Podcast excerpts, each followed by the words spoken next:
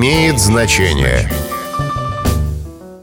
Здравствуйте, с вами Михаил Кожухов И сегодня я расскажу вам, что случается после дождичка в четверг.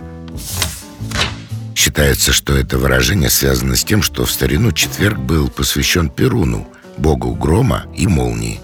Ему возносили молитвы о дожде, особенно во время засухи.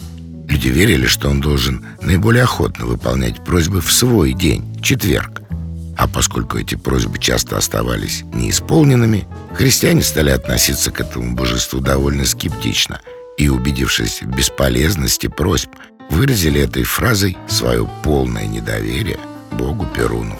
Выражение «после дождичка» в четверг стало применяться ко всему неизбыточному, к тому, что неизвестно, когда исполнится.